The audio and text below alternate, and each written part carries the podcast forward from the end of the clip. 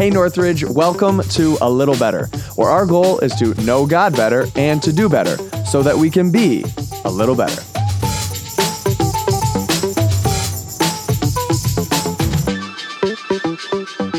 Hey everyone, welcome back to A Little Better. Thank you for listening and for watching. We're always excited to have an opportunity to take 20 to 30 minutes of your week and fill it with sometimes helpful content and other times random updates on what has happened in football the past week. So, uh, either way, we're glad that you're with us. Thank you for engaging. We always appreciate texts and calls. And um, I just got a I got a text this week from or last week from a friend Liam who doesn't even live here anymore, doesn't live anywhere nearby. Took a long road trip, caught up on a bunch of uh, a bunch of podcasts, and and was given some love. So we always appreciate hearing from you guys. We made the cut. yeah, that's right. We only make the cut if somebody drives like six or six or more hours.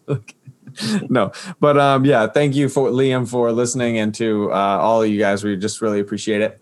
Um, and all of your engagement, whether it's on uh, social media or your podcast app, always helps us uh, continue to get out to, especially those in our church who are listening. Thank you for sharing.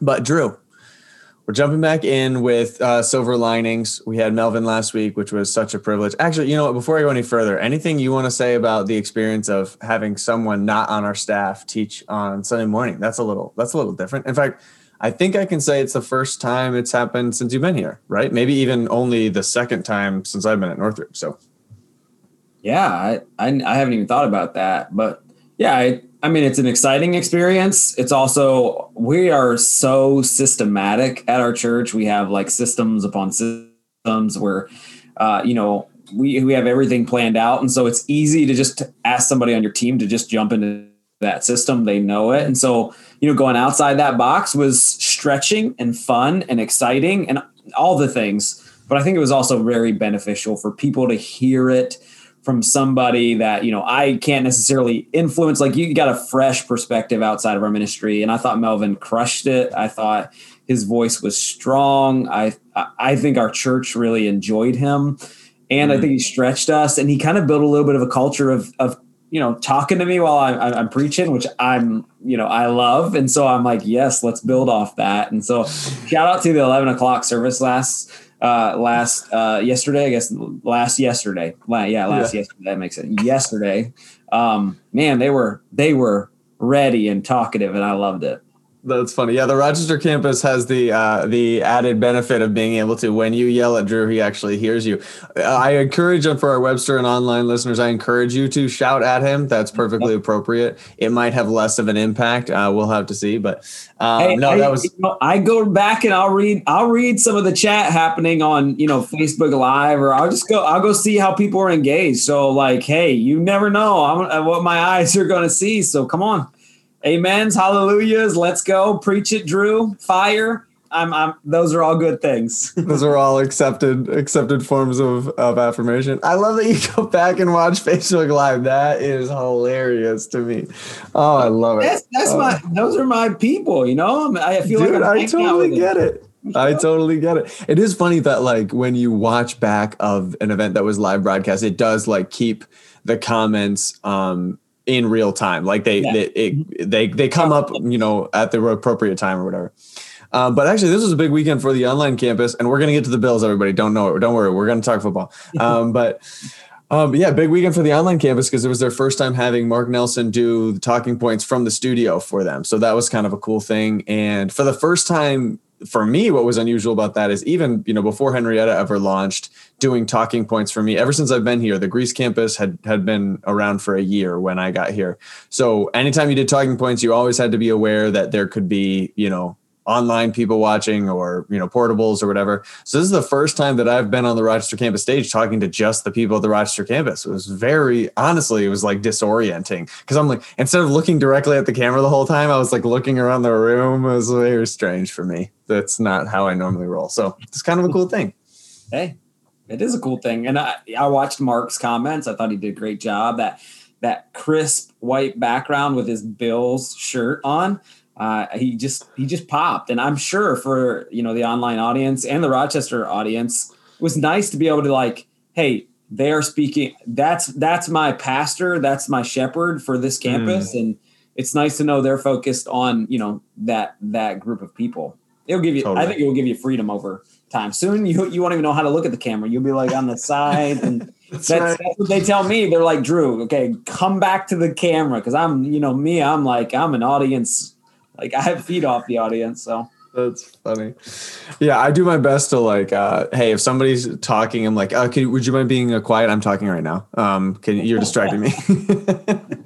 I'm like yelling at people. I'm gonna break your culture once I speak the next time. at the 945 service, some girl said something, and I don't think she meant to. She was sitting right up front. She's like, "Oh, I'm sorry." I'm like, "Yeah, don't you don't never be sorry for talking to me, girl. Come on, keep it coming." And she was like, "Oh, okay." I was like, "This is awesome." That's funny. Uh, anyway, so yeah, we're excited about the online campus, and then what we're not excited about is the events that took place on Sunday night, beginning. I was going to say at 6:40 p.m., but most of what happened between 6:40 and 7 o'clock was was pretty exciting. they were up nine to nothing in no time flat, but it didn't go well from there. So much sadness being being given to Bills Nation right now. Yeah, I mean, hey, it was an awesome year for Bills fan, and the great news is they got a great core. They got an awesome quarterback. They got a number one receiver, a decent defense. They'll build off of it. The Chiefs are amazing. Like Mm. you, you can't like walk away and be like, man, we you lost to an amazing team with an awesome quarterback. If anything, we're gonna be mad about it's Tom Brady's in another Super Bowl. Like, like, and I was proud. Can I give a shout out to all the Buffalo Bills fans? I went online to see your posts. Yeah, I watch over you. I'm a shepherd. You know, I'm gonna make sure you you acting good on social media. So I'm watching. Oh, what?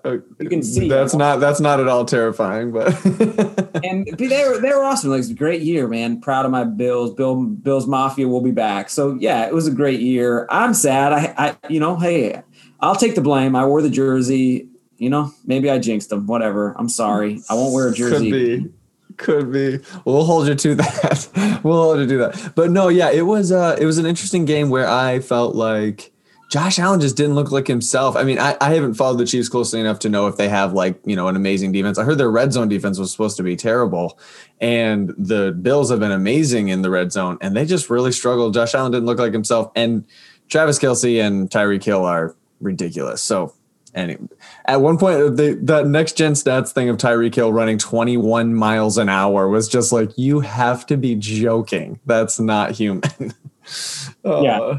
I think other receivers other than Hill are, are yeah, um, uh, and and uh, Kelce had like 36 yards. So like, guys, I don't know who's game planning for the Chiefs, but like, hello, if you stop those two guys, you're gonna you're gonna be doing well. No, Seems like, yeah.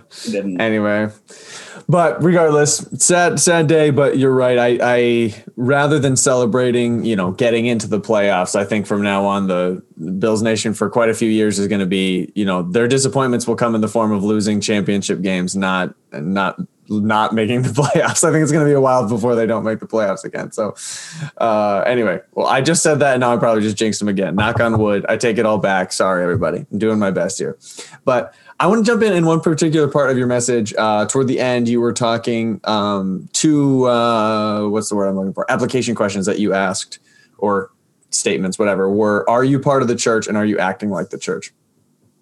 Those are great questions.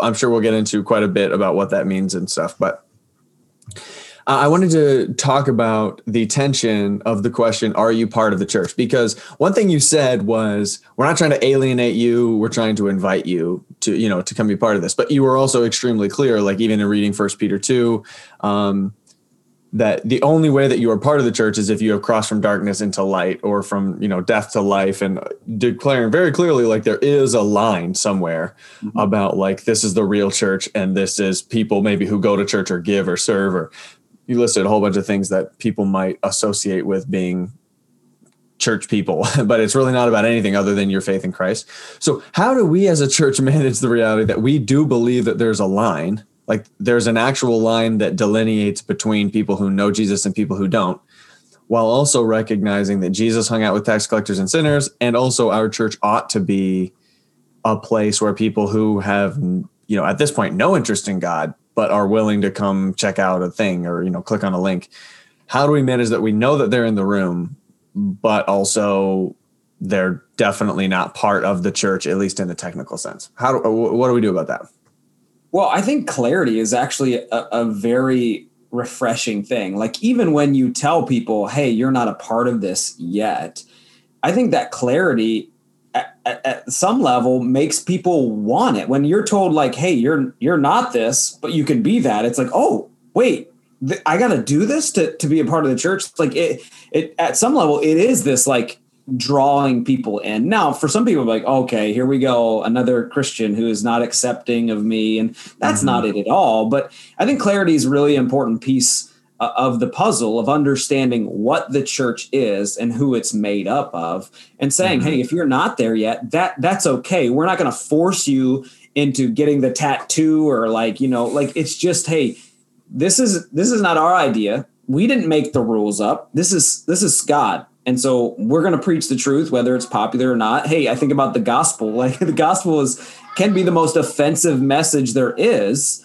but that truth lets you know where you stand and lets you know how to get to where you want to go or stay where you want to be. And I think we, as a church, we have to be very careful managing that tension, not making people feel alienated but saying like hey this clarity is actually supposed to draw you in because our desire our hope for you is that you would be a part of this not we're glad that you're on the outside because that's where you deserve to be. We all deserve to be on the outside. It's only god that brought us in on the inside and so we have to recognize that understand the grace he's given us and hope and pray and be inviting to as many people as we can to receive that grace to bring us to become a part of his church yeah, those are all really great thoughts, and uh, there is a sense of intrigue that comes from being told you're on the outside, but you don't have to be. You know, that's that is definitely like, a, oh wait, interesting. Like, tell me more. Um, but I think too, like, there's a difference between you're not part of our church versus you're not part of the church. Like, yeah. one of those is a theological statement, one of those is a relational statement. You know, like you're part of our church, meaning, man, if we when you walk in and we say welcome home or you know you're part of the family like we are meaning those in the sense that um, we care about everyone. We want to affirm everyone where they are like accept them for who they are in the stage of life they're in with whatever baggage they bring. Like you can be part of this family in the big picture sense but not in the theological sense. Like what you were describing is like the delineating line of darkness and light being part of the church is a theological statement not a not a relational one. And i think that that's super important for people to understand which obviously on sunday morning what do you have time to really explain? But the theological reality of course is that there are people who are in christ and there are people who are not. There are yeah. people who have been made alive and there are people who have not. But if we spend our time constantly saying hey you know let's check your id at the door. Are you in christ uh, yes or no. Okay, now come on in if you are. You know, no, stay out there if you're not. Like we're not doing, we're not even close to that. We're we're doing our absolute best to throw the doors as wide open as possible, trying to recognize that like we don't know where anyone's coming from. There are probably plenty of people. In fact, I think you could say with some degree of certainty that there are people who have been coming to our church or coming to any going to church, being part of some local assembly for their whole lives and aren't actually part of the church in a theological sense. And there's some people who maybe they just came for the first time and they've placed their faith in Christ and they're they're more part of the family of God than people who have been going their whole lives who have never truly, you know, given themselves over to God. So it's not about how you look or how you're recently behaving or something like that. It's truly a theological belief.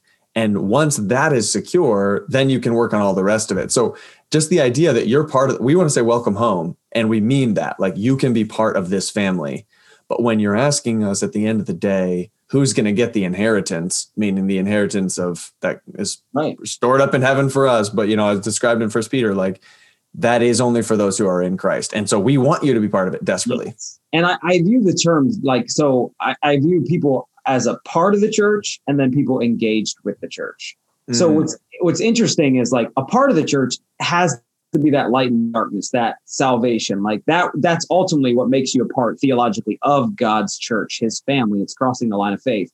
But there are a lot of people actually who are a part of the church and aren't engaged engaged with the church, right? Mm. Like they've crossed the line of faith, but the local church, they're not engaged, they're not serving, they're not using those gifts that we're we're, we're required to, where God demands us to, God you know calls us to whatever word you want to use those words are strong but i think they're they're meant to be a little bit. And then there are there are people who are not a part of the church who are engaged with the church right? Totally. so there's a lot of people who come to our church who serve who give they're engaged they're they're they're doing things but they haven't crossed that line of faith because it's a process of god drawing them to himself and so it doesn't happen. And for some people it happens like that like it's just like wow that's amazing. But for some people they're researching, they're asking their questions, they're overcoming their doubt. And that's what we're here for, right? That's we want people like that. We love having people like that because we can go on that journey with them. And our desire is not to say, mm, you're not part of the church, or you know, our desire is to say, wow, hey, how can we help you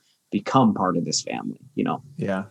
And and the I, I, love the distinction between engagement and part of. I think that that puts words to it. And I remember Mark Driscoll's book, which Mark Driscoll, you know, has become controversial over the years. He was always probably a little bit controversial, but um, he wrote a book called Reformation uh, or something like that, like 100 million years ago. And one of the things that he talked about was the paradigm of believe, behave, and belong. In what order do we expect people mm-hmm. to believe, behave, and belong? And like kind of in the traditional model of churches where you, you know, associate them with being judgmental, et cetera, is that like you need to behave and then you need to believe and then you can belong with us. Like the first thing we're looking for is for you to act right and then we'll like figure out whether or not you believe the right things and then once we know that those things are in place then you can belong then you can be part of the family and we've talked about like man we really we really want to inverse that like we want you to belong here way before you believe anything like yep. oh, the first thing we we want you to belong the moment you hit the parking lot or the moment you click on that link you know you feel safe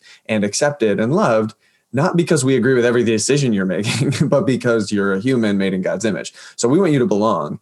And then our next step is not for you to behave. we don't even expect or want you to behave until you believe because yeah. behavior is always the result of faith. And so if we think that we, people are going to behave before they believe, we've got it wrong. And if we think that they're going to belong without us accepting them, we, we have to lead with b- belonging and then pray for belief so that someday they will behave. That's why the church should be the most accepting place. And I know everybody gets hung up on like, oh, we're accepting. That doesn't mean we're approving. Okay. Mm-hmm. So let's make clarity. The church door should be open to anyone and everyone. It should be a place where you can belong, come as you are, because it's the actual place that people will find the change that they need because change comes through Christ. Yeah, we can change in areas of our life without Christ. We all know that. But like true, real gospel change comes from wow, finding a place where I belong as I am, a, a, place that is patient with me as I learn to believe, as I understand theology and who God is. You know, I, I do this all the time. I grew up in church. And so I just assume everybody knows what what I know, right? Like even when I preach, I'm like, I sure. it's so hard because my mind already just has all these assumptions and a lot of people don't know that. And we got to give them a place to belong, feel comfortable but also challenge, teach, train, give them good theology. And that is the very thing, if they choose to believe in it, will change their behavior. Absolutely. Over the course of time, right? Like you see many people come and they hear, you know, like, oh, I'm, I'm not supposed to drink or I'm not supposed to get drunk. And that behavior might change, but true, I, I believe this true, like long lasting change comes from a belief you know, random change can happen through like an experience or, or a simple truth, but true theology and belief la- leads to lasting change. So, mm-hmm. yeah, totally agree with all that. I think those are great tensions, and no church, including our own, manages these well. I mean, oh, uh, yeah. sure, I should say not perfectly. I, I, hope we manage them well, but no, nobody does it perfectly. And I'm sure that there are people who would say Northridge Church um, they could cite really good specific examples where we were too um gr- too gracious. I know that sounds weird, but like we we gave someone too much leash. But yeah. then I'm sure that there's also examples that somebody could multiply where we didn't give nearly enough leash. And like if someone had just and they eventually did come to faith and like it wasn't through Northridge or whatever, like I'm sure we've been on the wrong side of this before. But if you have the paradigm in place that we're gonna the first step is belonging uh, hopefully by God's grace and through his Holy Spirit's power leading to belief, then you're in the right paradigm. If you're just, if the first thing you're looking for is behavior, it's just, we're, we're already off in the wrong direction because um, most of us, including some of the people who work at our church, would probably not be, uh, would not have been given the the time of day if we were just looking at behavior initially. so that's and I just don't think that's how Jesus operated. So good. I think that's a good conversation. I just I I liked how you nuanced it on Sunday, but figured there was more we could dive into. Um. Okay, uh, now I wanted to talk about uh, persecution. You you brought up, you know, the the idea of like how the church grows best many times when it's under pressure, and um, it's like, wow, okay, so what you talked about how you pray for your kids to be safe and that's good but also maybe we should pray for them to be a little uncomfortable sometimes. So talk to me about that. Should i start praying for persecution you know like loss of freedom of religion? What do i need to be doing here? Well let me preface this. Be careful what you pray for okay? Hmm. because don't be mad at me when you pray for persecution and you start getting persecuted. And come on, let's let's define persecution. You know, let, I'll go on a little bit of a tangent. Man, the church is like, oh, today in 2020 we're being persecuted. Come on, go talk to someone who's actually been persecuted for their faith. Like, get hmm. outside your American box and go talk to Christians who are actually being slaughtered for actually believing in Jesus, right? Mm. Whose families are being killed. So, like, come on, let's get a little perspective about mm-hmm. persecution. There's my soapbox. It's gone. Um, You're anyway, allowed to have that one. That was a good one. but like, I, I, I mean, pr- I just maybe not pray for persecution, but pray for a little bit of uncomfort. We just want comfort so bad. I'm so guilty mm. of this. Mm. Like, I want my life to be comfortable. I want it to be easy. We're all that's that's natural. That's that's our you know our flesh desires that. And I don't think it's bad to pray for safety pray for like I actually like I, I do. You know, I don't think we should pray for safety, right? Like in the sense of like God keep me safe and comfortable. No, no, no, no. no. I think what we should pray against is God. I, I've changed this in my prayer life with my kids. The big prayer I pray now is God keep them from evil.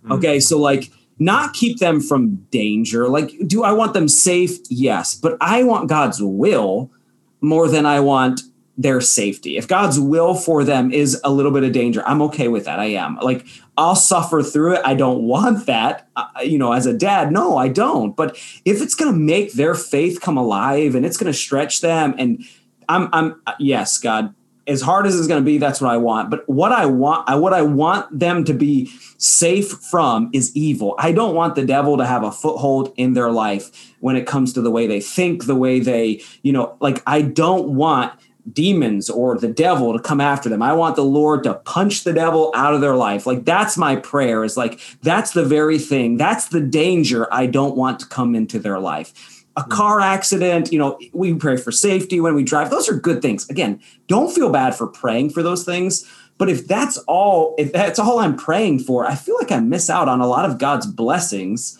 and and teachings that come through uncomfortable things. And so I've just changed my prayer life a little bit to be like, God, I want your will. And if your will hurts, it's okay. Um, if it doesn't, I like it a little bit better, just being honest. but sure. the thing I don't want in my kid's life, the danger that I'm praying against is evil. I don't want my kids ha- I don't want the enemy to have a place in my kid's life. So protect them from his lies, protect the protect the, like we pray more for protection from normal life things like driving in a car, like going to school. I want God to not waste his time with that stuff. I want him to protect my kids from the evil, the lies of the enemy. Like, because if they're protected from those things, I, they'll be good. Yeah those are so much of that is big faith. Like everything you just described are things that like to say that and mean that is a it's a dangerous calling on our lives to want godliness more than we want safety. You know, those are those are hard truths to think about. In particular with some with a relationship like kids, right, where it is a part of our God-given responsibility to be protectors.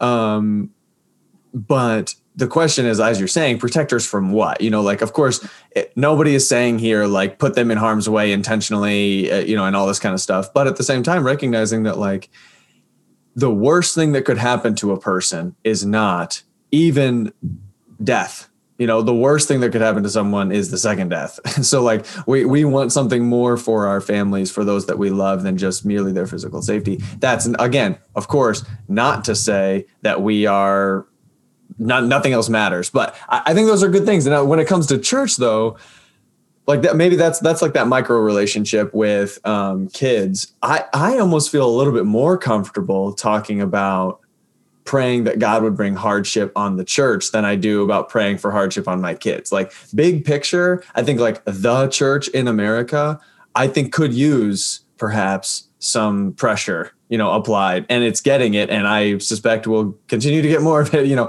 and I don't mind that's almost like a God at the macro level. I've seen your, I've seen you work in generations or in history books or whatever to know that that's how you that, that, your church often flourishes. So i don't mind the idea of praying for that. It's just a lot more personal when i think about like yeah but does it have to come on like my kids? Like can it be somebody else you know? Um you know well, i don't know. Those are just those are just tough things i think what persecution does for the like the the church as a whole is it rallies it right mm-hmm. it, it focuses us back. It's you know when we are comfortable, like our minds are not sharp. I believe we're we're just kind of like loose and persecution like just draws us back into like what's important and like what is life really about and i think that's even 2020 has kind of done that a little bit for the church of like hey is gathering important? Like we've had to ask that question. We had to we've had to get focused about it because at some level it has been taken away from us. And so like it's it's given us a laser focus to dive into god's word and like what's important to god? What what should be important to us? And we've rallied around like hey there's a lot of people out there who are dying we don't want them to die and we want them if they do die to know the hope of jesus and it, it, it rallies us to be motivated to go after to think eternal instead of like right now in front of me mm-hmm. and the I am even thinking more about like why why do I not want my kids to experience suffering versus the church? I, it certainly does rally the church, but I also have a belief. I'm recognizing that the people that I want to, including myself, I would believe in God's ability to use hardship in their life is people who can't, who have the ability to look at hardship through the lens of what it can produce. When you think mm-hmm. about like kids or even like maybe like older folks or people who are in like a situation where like they're vulnerable i'm thinking like no no preserve them from difficulties. I'm talking about like the resilient whole. If we're thinking about like the church as a whole like those are the people i'm saying like let's apply let's ap- apply the amount of pressure necessary to produce the kind of growth that you know whatever. I've been spending my time in first peter so everything in the entire everything in my life right now connects back to first peter somehow. Um but like there's just so much about uh in chapter 1 um verse 5 or verse 6 in all of this you greatly rejoice though now for a little while you may have had to suffer grief of all kinds of trials. These have come so that the proven genuineness of your faith which is of greater worth than gold may result in praise honor and glory when jesus christ is revealed. So pressure is all about refining. It's all about refining. So I think our church as a whole could use more of it. Um, and you know what? If I have to, if I have to admit it, my kids probably could too. Which some of that refining ought to come through my own discipline, but it's just harder to think about. well, you know, everything comes back to football on this podcast, right? Think about the Bills, right? They are suffering right now. The team, I'm talking about, forget the fans for a second. They're all suffering, but the team didn't go where they wanted to go. That produces a level of suffering. They had to you know admit defeat. They were better than us. And that suffering will do one of two things. It will motivate some people on the team like nope next year is going to be different and i'm going to work that much harder. I'm going to grind a little bit harder to produce what i need to get to where i want to go. And i think the same thing is true in us. As we suffer we usually make one of two choices. We complain and moan and blame god and alienate ourselves or doubt him or we press in and say god make this make me better because of this. Let, let let that pressure that you put on me refine me and make me beautiful like that diamond eh, you know when you pressurize it. And so mm-hmm. yeah I, I, it's not fun and no one wants it. And i'm not mm-hmm. saying we should you know even desire it. That like i'm i'm just trying to say like we can't try to avoid that because even when, as much as we pray for safety guess what happens a lot of times we're not safe. You know what I mean? Right, like we're, right, we're, yeah. we're, in danger. Viruses come, pain comes. My dad, you know, all these things yeah. happen in life. And so Yeah, Maybe you won't be recognizing that pa- recognizing that pain at some level is inevitable. So rather than constantly spending all of our prayer energy desiring nothing more than protection from the next pain. Instead, if we spent that prayer energy and recognizing that in this life, pain has a degree of inevitability, and we're not asking for an excessive amount of it for no reason, but we can be praying that whenever it comes, that whether it's our kids or the church, that we would be ready and prepared to meet that pain with the kind of response that would produce godliness um, and that would refine us rather than destroy us. So, Right. And Okay. what if, what if we, this is just one more thought. What if we got to heaven and God was like, yo, you prayed so much against things that I wanted to do in you. Like, you know, mm. like I don't want to get to heaven, be like, I could, I could, could have been that much more influential, but I spent so much time praying against the things God wanted to do in my life. Not that we control God. I'm not saying Sure. that. Listen, Sure. but like I want to pray for the things of God. And so at some level that that means at some point in my life, I have to desire a little bit of pain or hard circumstances so God can refine me. Absolutely. Those are great thoughts. We we certainly want to prayers about aligning our hearts with God's and he wants our godliness more than he wants our comfort. So the more that we pray toward our godliness, which sometimes will involve comfort and self-care and other times it's going to involve a whole bunch of none of that.